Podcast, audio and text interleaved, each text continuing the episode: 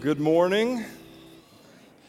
If you would go ahead and open your Bibles to Psalm 103. Psalm 103. And as you do that, uh, let me welcome those of you who are visiting with us today and, and those who are joining us in the East venue and online. We are glad uh, that you are here to worship with us. Um, my name is Kyle Valer, and I serve as one of the pastors on staff here, and I am really looking forward to opening God's Word with you this morning. There are, I was telling the um, uh, leaders this morning as we were gathering before the service, there are some passages that you read and you go, wow, like your initial reaction is, that's really fascinating. I've learned a lot. There are others that your initial reaction is, wow, that's very challenging.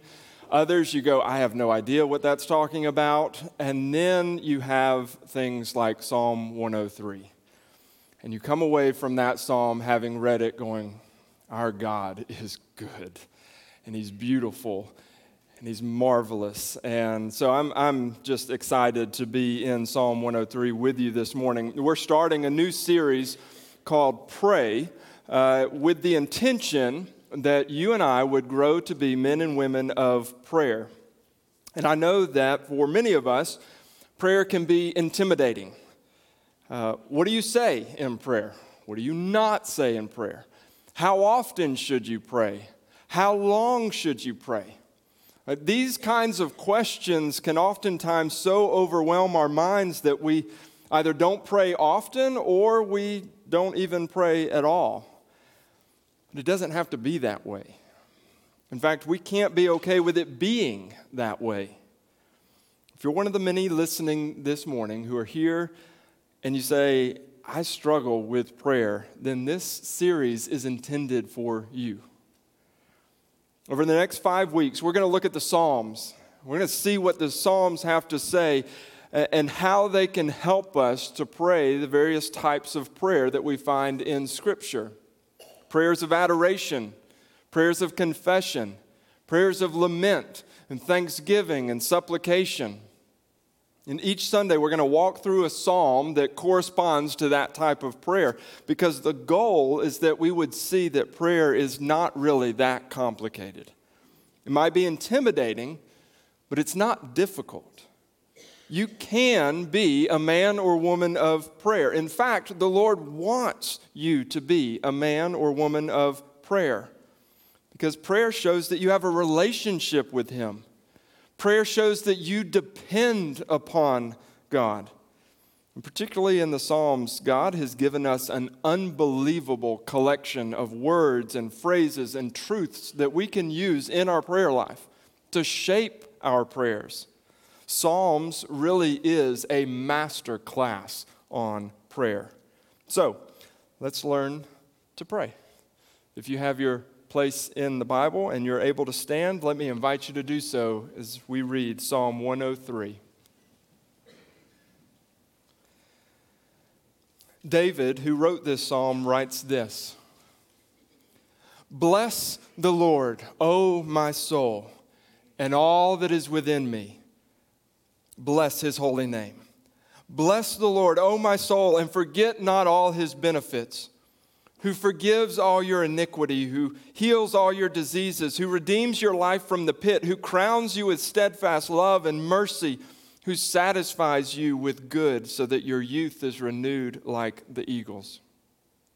The Lord works righteousness and justice for all who are oppressed. He made known his ways to Moses, his, his acts to the people of Israel. The Lord is merciful and gracious, slow to anger and abounding in steadfast love. He will not always chide, nor will he keep his anger forever. He does not deal with us according to our sins, nor repay us according to our iniquities. For as high as the heavens are above the earth, so great is his steadfast love toward those who fear him. As far as the east is from the west, so far does he remove our transgressions from us. As a father shows compassion to his children, so the Lord shows compassion to those who fear him, for he knows our frame. He remembers that we are dust. As for man, his days are like grass. He flourishes like a flower of the field, for the wind passes over it and it is gone, and its place knows it no more. But the steadfast love of the Lord is from everlasting to everlasting on those who fear him, and his righteousness to children's children, to those who keep his covenant and remember to do his commandments.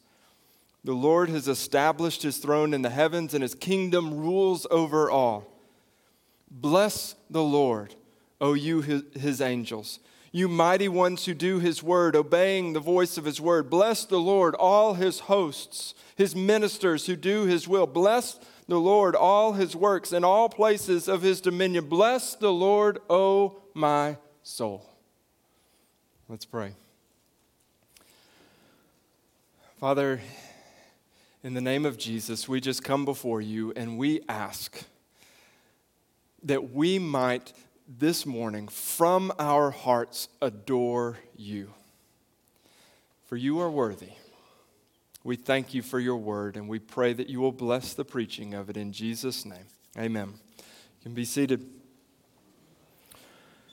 So, we're starting with prayers of adoration, and, and in general, to adore means that we value or cherish something or someone. It's a term of respect and love. It's the heart of worship because in worship we recognize and we treasure and we make much of God. We see that He's worthy and we want it known that He's worthy. That's what we're doing in worship.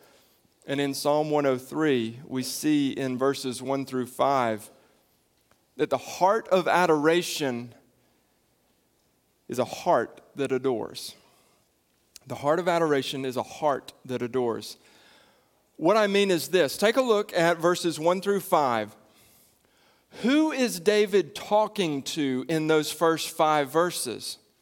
Look at him. Bless the Lord, O my soul, and all that is within me. Bless his holy name. Bless the Lord, O my soul, and forget not all his benefits, who forgives all your iniquity, who heals all your diseases, who redeems your life from the pit, who crowns you with steadfast love and mercy, who satisfies you with good so that your youth is renewed like the eagles.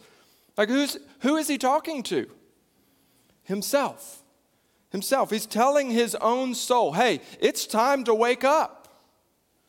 If you've ever struggled to pray because of the weariness of life or the exhaustion of your body, and your, all of your motivation to pray has been sapped by those things, then be encouraged that no less than King David himself struggled too. But in his struggle, I want you to notice how he responded. He didn't abandon prayer, he didn't go back to bed, he didn't just say, Well, I just got to get on with my day. No, he lit a fire under his own soul by reminding himself of God and all that God had done for him. You see, we let our feelings govern our, pri- our prayer life. That's what we do. If we feel good, we pray. But if we're tired, we're stressed out, if we're too busy, we're spiritually dry, then we don't. But David shows us that we can't give that type of control to our feelings. Sometimes we have to talk to ourselves. Sometimes we have to take charge of ourselves. Sometimes, like Jacob wouldn't let go of God, we have to take hold of our soul and say, I won't let you go. I won't let you go until you bless the Lord. If you only ever worship when you feel like it, then you'll find yourself worshiping less and less. But the opposite is true too. If you begin to worship even when you don't feel like it, you'll find yourself worshiping more and more. We're talking about taking the things of God, taking the things that make God worthy of worship, and using them to warm our own hearts to the point of worship. That's what David does in verses 1 through 5. He tells his own soul, Don't forget all that God has done for you. The Lord, Yahweh, the Old Testament name for God, is the God who entered into the relationship with the Israelites so that he blessed them with his word and his protection and his provision. This is the holy God who's shown himself to be perfect and unique in power and knowledge and love and goodness. When speaking of goodness, David reminds himself of how good God has been to him. David knows he's a sinner, but he also knows that God has graciously forgiven him. David knows he's faced the consequences of his own transgressions, but the Lord's been his deliverer time and time again. Now, in, in verse 3, when it says that God heals all your diseases, we know that, yes, God will ultimately heal all diseases forever and ever. But here, David isn't talking about all diseases in general. He's talking specifically about curses against the Israelites and their land that were connected to the law in the Old Testament, in the Old Covenant. We know this because the word he uses there, that's translated diseases in our English translations, it's not the normal general word for sickness. It's a rare word. It's only ever used in the Old Testament to refer to ailments that were connected to God's judgment against the people when they disobeyed the covenant. And so, what David's saying is that he's seen the Lord to be faithful to restore his people to their health and the land to health when they have returned to him in repentance. But not only has God taken away the punishment that David deserved, he's also shown him grace in giving David things that he doesn't deserve. Things like steadfast love, compassionate help, and more than, a good, more than enough good things to strengthen and encourage David. God has redeemed David and he's shown David incredible goodness that has renewed and kept David every day of his life. When your heart needs a jump start to worship, remember the one that you are praying to. Don't drift into indifference or ease into apathy. There is no one who has done more for your eternal well being than the Lord. There's no one who's offered you more, loved you deeper, deeper, forgiven you more often, and stayed with you more closely than God. And sometimes we need to remind our own heart of these things. Sometimes we have to awaken ourselves from our spiritual stupor and remember that God's been good to us. So when you don't feel like praying, and you don't feel like worshiping, and you don't feel like making much of Jesus, don't give up. Grab your Bible, call your soul to account, and remind yourself of who your God is and what He's done for you. Because when you remember, when you remember that you are lost and without hope, and when you think back to all the regrets and all the shame and all the guilt, all the things that you wish you had never done, and all the things that you hope never no one ever finds out about, when you think that through, through all that, and you know that in that condition, God didn't turn from you, but He called you by name, and knowing all about your past and all about your present and all about your future, He gave His Son for you to die in your place and take your punishment and to give you a new name and a new hope and a new life. When you remember all of that, and you think about how He has always provided for you what you needed, He has never left your side, and how He has always been faithful, then your heart will be ready to adore your God. And you will say with David, Bless the Lord, O my soul, and all that is within me, bless His holy name. And at that moment, the momentum of adoration will just continue to build and build in your heart. David begins in verse 6 to recall how the Lord was there for the Israelites during Moses' time. Whether it was the Exodus or the way that God cared for his people in the wilderness, David remarks that all of it has shown how good and worthy God has been. Now, we are a people who like to look to the future. We are, we are a people that like to do that. And that type of mentality has been good for us. It has done wonders for the advancement of many things that we experience today. But if we're going to be steadfast going forward, we have to consistently look back. David looked to the great works of God through Moses and the first generation of the Israelites. We look back to the cross and the greater work of God through Jesus and his early church. You will never persist in worship if you don't consistently remember all that God's done for his people through the ages. The church never outgrows her need to be reminded of the past. Because today's stresses and, and tomorrow's worries tend to overwhelm our hearts, we must keep going back to what God's already done, what He's already said, what He's already promised. And we find those things in the scriptures.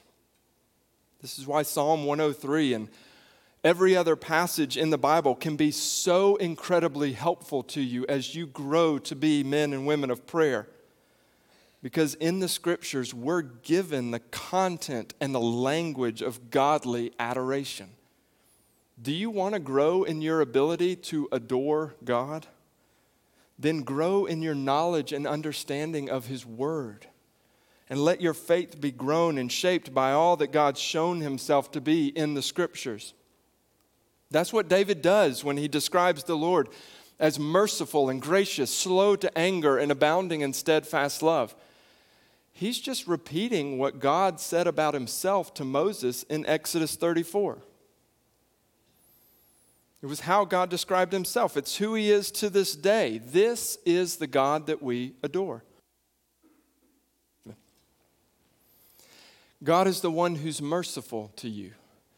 God is the one who's gracious to you. He's the one who's slow to anger with you. He's the one who is abounding in steadfast love for you. Just consider what David's telling us in these verses about the God that we've gathered to worship this morning. He will not always chide, nor will he keep his anger forever. Isaiah 57 says that if, if God was always looking to bring a charge against us, if He was always building His case against us, our spirit would faint because we could not handle it. We couldn't maintain our strength if God was always set against us, but He's not. His anger is slow to arrive and it is quick to depart. When we return from our sins, He flings away His anger like a father does with the prodigal son, he doesn't wait for you to have the perfect confession. He doesn't wait for you to show perfect remorse for your sin. He welcomes you home with shouts of joy and acceptance because he doesn't deal with us according to our sins or repay us according to our iniquities. Being his children, we never get what we deserve. Never. You and I deal with people differently depending on how they've acted toward us, right? This is what we do. As long as they're kind and thoughtful to us, as long as they remember us, as long as, as, long as they're, they say kind things to us, we like them and we treat them with love and respect. But if they cross us, if they insult us, if they leave us out, if they even just have an unpleasant attitude toward us, we're standoffish. And the faces and the words and the actions that we have communicate everything except love to them. But this is not how God is with you. He doesn't roll his eyes when you return yet again needing mercy. He doesn't sigh when you enter the room looking for his help. He doesn't give you the stink eye when you meet with him in prayer. Why? Because as high as the heavens are above the earth, so great is his steadfast love toward those who fear him. As far as the east is from the west, so far does he remove our transgressions from us. It is his love for us and his forgiveness of us that, res- that informs his responses to us. Notice what's missing in this explanation of why in the world God has been so gracious to you and me. Notice what's missing. No mention of anything that we have done, nothing that we have brought to the table. There is nothing in you that motivates his kindness. There is nothing in me that I've done that inspires him to show me mercy and love. Why does he love you? Why does he love you? Because he loves you. Why does he forgive you? Because he forgives you. It's that simple and straightforward. And that's what makes it so amazing and so hard to believe. We're constantly looking at ourselves and our accomplishments and our sincerity, searching frantically for something to stand on so we can point to it and say, Hey, I have found the reason why God loves me. I've found the reason why He keeps forgiving me. But deep down, we know it's fruitless because we know who we are deep down. We know our accomplishments are not that impressive. We know that our sincerity is inconsistent at best. But even so, God's love for us is greater, and His forgiveness for us is deeper than we could ever imagine. Isaiah 55, 8 through 9. This is something that many of you are familiar with. It's where the Lord says, For my thoughts are not your thoughts, and neither are my, your ways my ways. For as the heavens are higher than the earth, so are my ways higher than your ways, and my thoughts than your thoughts. And oftentimes we'll say some form of that verse when life doesn't make sense. And we'll say, well, you know, his ways are not my ways. And, and we'll say that in that type of context and about life, that's true. There are plenty of times where the plans and purposes of God seem way out there for us, and we're like, what is He doing? They don't make sense. But if you go to Isaiah 55 and you read verses 6 and 7 just before what I've quoted, you get a clearer picture of what Isaiah is actually talking about when he writes that God's ways aren't our ways. This is what verses 6 and 7 say Seek the Lord while he may be found. Call upon him while he is near. Let the wicked forsake his way and the unrighteous man his thoughts. Let him return to the Lord that he may have compassion on him and to our God, for he will abundantly pardon. He's talking about the love and the mercy of God, so that we read Isaiah's invitation to all the wicked of the land, and, and we turn back to the Lord and we say, like, how in the world could it be that you who have been judging the wicked all this time are now calling them to repent and promising them, if they do, you will have compassion on them? How could it be that you would do that?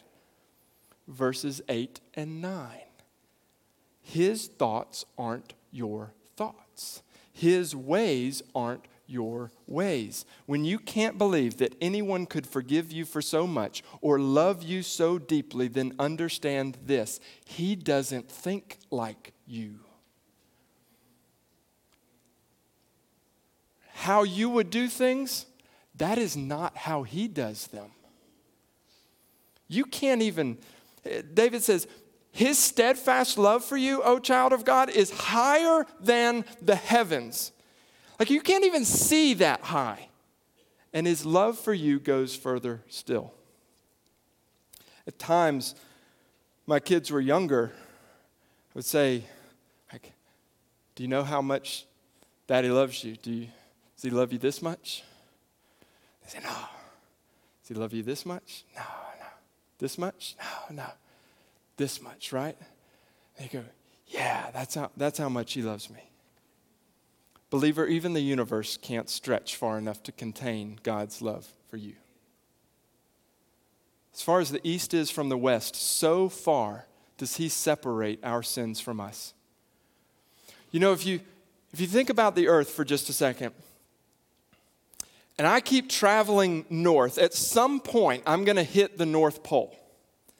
And from that point on our globe, whatever direction I go, I'm going south. From the North Pole, whatever direction I go, I'm going south. North and south meet. If I keep going north, I will eventually start to go south. But not so when it comes to east and west. I can keep going east or west forever and never start going the opposite direction. There's an infinite expanse between east and west, and the same is true between you and your sins. So, Jenna and I have been listening to the Bible together in the mornings, and this past week we were um, listening in Leviticus, which sounds as exciting as it really is. It's it really, it, it actually has been good. Um, but we were listening about the Day of Atonement when the priests in the Old Testament would lay their hands on a goat, transferring, symbolizing transferring the sins of the people onto the goat. And then they would send it away into the wilderness. Like it was meant to show that through the sacrifices, the people's sins were being removed far away from them. And so you can just imagine like how wonderful that picture was of the goat walking off, knowing that that's how God considered your sins. They were being led off into the wilderness. And so we, I had paused.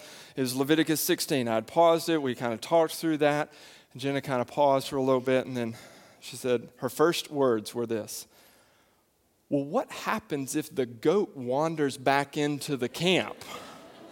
It's like, it'd be kind of awkward. So, um,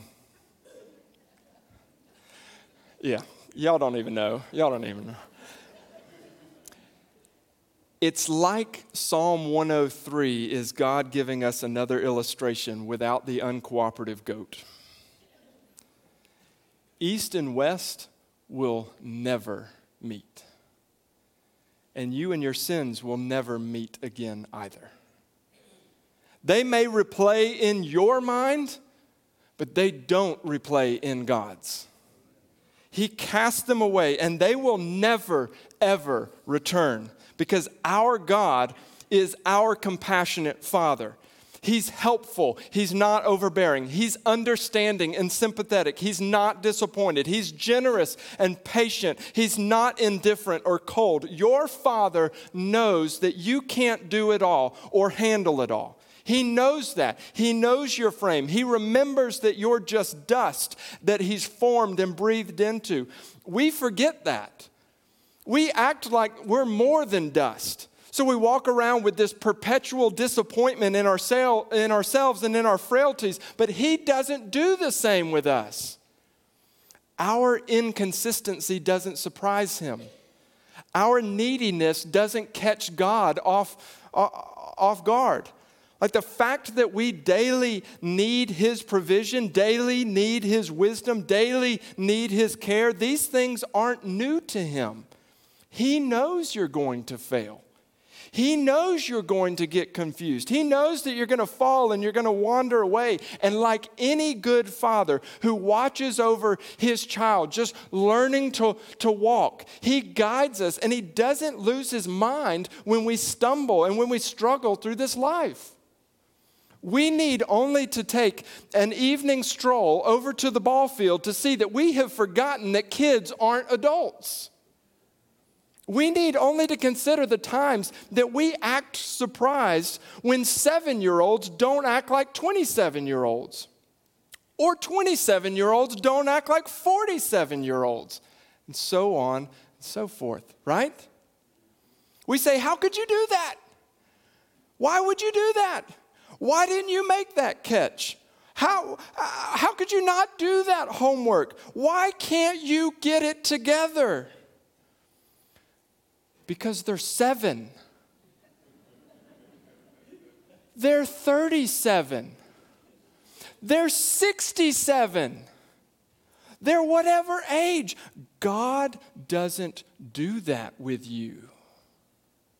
He remembers your frame. He remembers that you're just dust. You're like the grass, he says, that's here today and gone tomorrow, but his love remains on you even so. As one person put it, his love for you is everlasting in both directions. That's good news. This is your God. This is the one that we adore. But be aware that his everlasting love isn't on everybody, it's for those who fear him for those who keep his covenant and remember to do his commandments. These are the ways, the, the Old Testament ways of describing those who have a right relationship with God, which means that while God's love is everlasting, it is not universal. Not when it comes to this love described in Psalm 103. God's fatherly love is, rever- is reserved for those he's a father to. No one is born into this love. You must be born again into it. And that comes only through faith in Jesus Christ. Understand that if you're someone who has never called out to Jesus for salvation and you've never given your life to live for Him, then the God of this psalm is the God that you are rejecting. Forget the caricatures of God that this world offers you. This is the God that you're rejecting. This perfect Father with perfect love is the one who calls you to return to Him. And seeing Him as He is, how could you not trust Him enough to do that? Now, in the last part of this psalm, verses 19 through 22, David moves from adoring God for his love to adoring God because of his power and his majesty. Like it would be a sad picture for us to imagine God having a heart like this for us, but not the authority to carry anything out for us. But that's not how it is with the Lord. There's no spot in all of the universe, in all of creation, over which God doesn't rule. You see, His love isn't the only thing that should motivate our worship, His might and His authority should as well. Last summer, we had the opportunity to go to the beach with some family friends, and this family, uh, each year, they um, several, several of them will take a kayak out into the ocean uh, for a time. And I had never kayaked in the ocean, so I decided to do this. And um, so it was just me and uh, one of the kids, I forget who went out, Sally, it was Sully, who went out with me. And we, uh, go out there, and I, I, probably got, I don't know, 100, 150 yards out there. Um, Jenna ended up going like 500 yards, and you'll have to tell, you'll have to ask her about that experience. But I went about 150 yards. That's as far as, as I want because as I got out there, and I just experienced the, the rolling of the waves under, and I'm kind of looking around, and it's quiet out there. I realized how small I really am. Meaning, I'm in a small vessel, number one, but just re- realizing like how small and exposed I feel right now. Maybe you've had that same kind of experience. Maybe some of you have gone to the Grand Canyon and you've looked out over it and gone, like, I've, I didn't realize how small I am till I looked at this. Maybe you were just looking out over the ocean and you just get a glimpse of how immense creation is and how small you are. But here the psalm tells us that God's throne sits over it all. His grandeur and his power orchestrate everything that we see and we can't see over all of heaven and earth. So that our hearts, when we consider these things, our hearts can't help but say, My goodness, like he is massive beyond words and he is worthy of my worship. But not only my worship, when we get in those circumstances, we, we realize like he's worthy of every person's worship. Verses 20 through 22 describe the true adoration of God, that it leads to invitation for others to join you in adoring God. It was C.S. Lewis who said this quote, men spontaneously praise whatever they value, and they spontaneously urge us to join them in praising it. Isn't she lovely? Wasn't it glorious? Don't you think that that's magnificent? The psalmist, in telling everyone to praise God, they are doing what all men do when they speak of what they care about. When you adore the Lord, you want others to adore him as well. When I got back to the beach after being out there in the kayak, I shared with others how small I felt out there.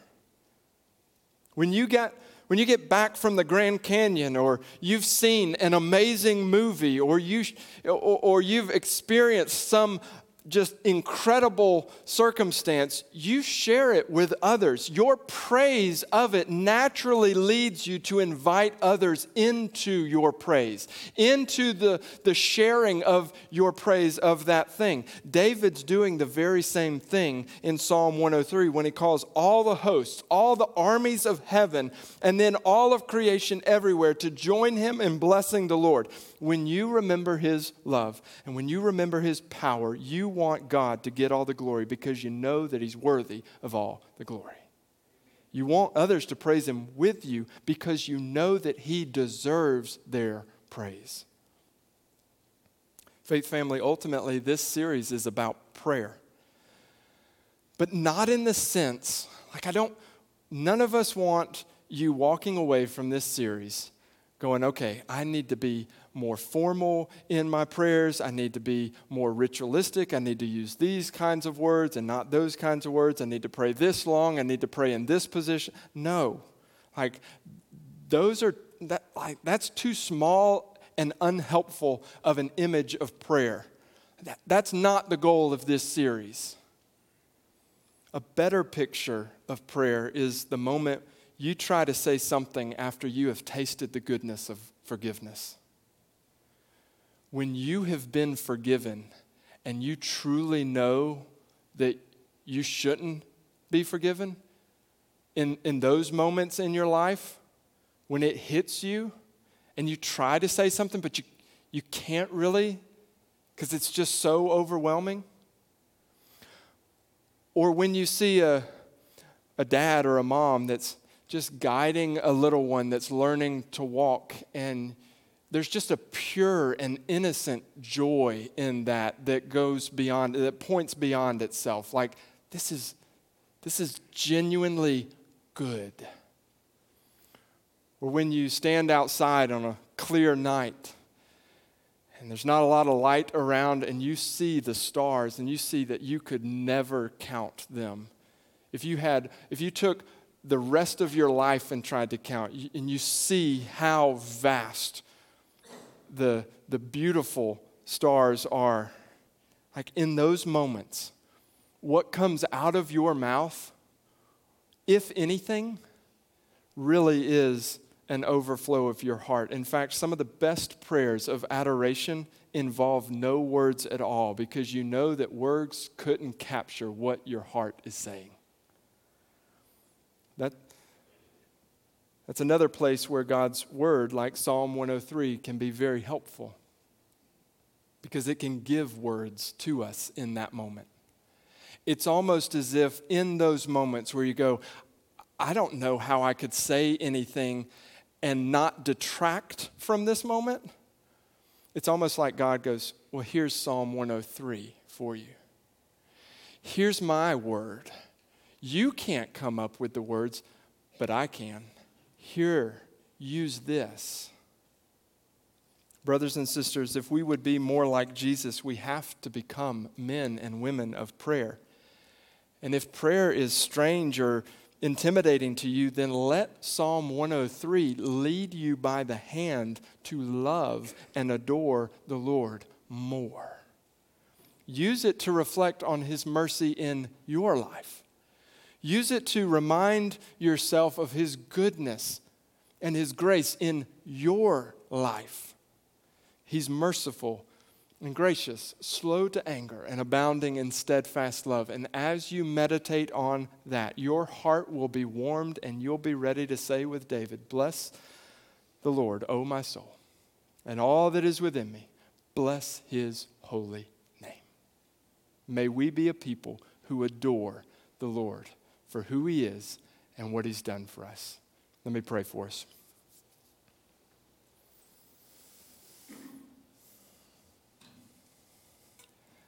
Our Father, we do adore you. Words could never capture how good you've been to us. When we were yet sinners, Christ died for us. And you have been faithful. So many times we have turned away, so many times we have not been faithful. and you have never failed to be faithful. You've always given us what we need. You've never left our side. Even when we were that sheep wandering away, running away with everything that we were, you left the 99 and you came after us. And you called us by name and you promised us that no one, no one, nothing in all of creation can separate us from your love. No one can snatch us out of your hand. So, God, I just pray that my heart, the hearts of my brothers and sisters here this morning, those that are online, like all of us, our hearts would be warmed that we might adore you. That we, we might worship you, give you praise and glory because you alone are worthy.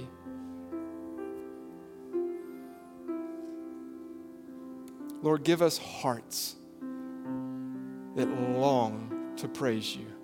And that not only long to praise you, but actually praise you. Do your work in us, Lord, we pray. In Jesus' name, amen.